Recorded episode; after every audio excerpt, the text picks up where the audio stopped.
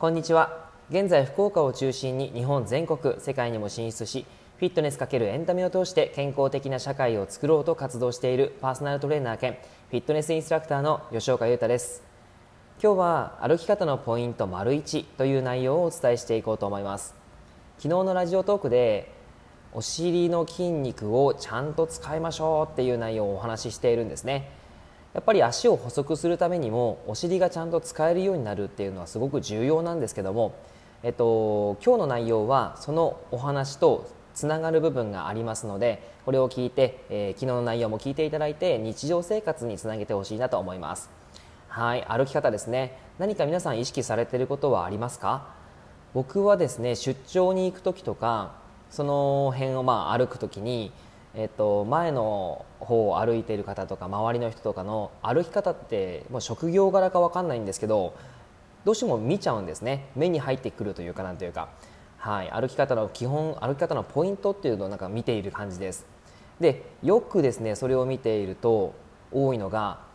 歩き方あんまり良くないかなっていう方が多いんですよね。実際ですね皆さんどういう歩き方しているかってご存知でしょうか？その自分自身がどういうふうに歩いているかっていうのをこう感じたことってありますか？多分靴の減りがなんちゃらかんちゃらとかですね、えー、なんかそういうことはあると思うんですけども多分自分の歩き方って見れないのでわからないっていう方が多いんじゃないかなと思うんですね。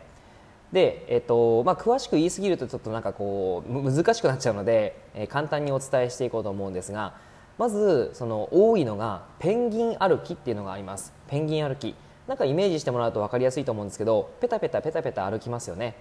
あれって、えーと、人間の体体の構造上あんまり良くない歩き方なんですね、えー、結構やってる人が多いんですけどそのですね、あのペタペタ歩きで何がいけないかっていうとかかとをちゃんとついていないということなんですね。必ずですね人間歩く時に減速をしながら歩いています。減速っていうのはスピードを落としながらですね。スピードやっぱりこう例えばつま先のみで歩いてたりするとどんどんスピードが上がっていくんですね。それがこうどんどんスピードが上がっていくと走るっていうことになってくるんですけどやっぱりかかとでちゃんと減速、えー、スピードを殺した状態で歩かないとあのどんどん前に進んでいくんですね。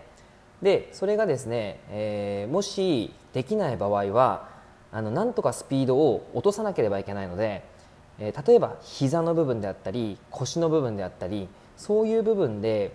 あのスピードをなんとか吸収しようとしちゃうんですね。そうすると膝とか腰とかに負担かかってしまって痛めるっていうことがあったりします。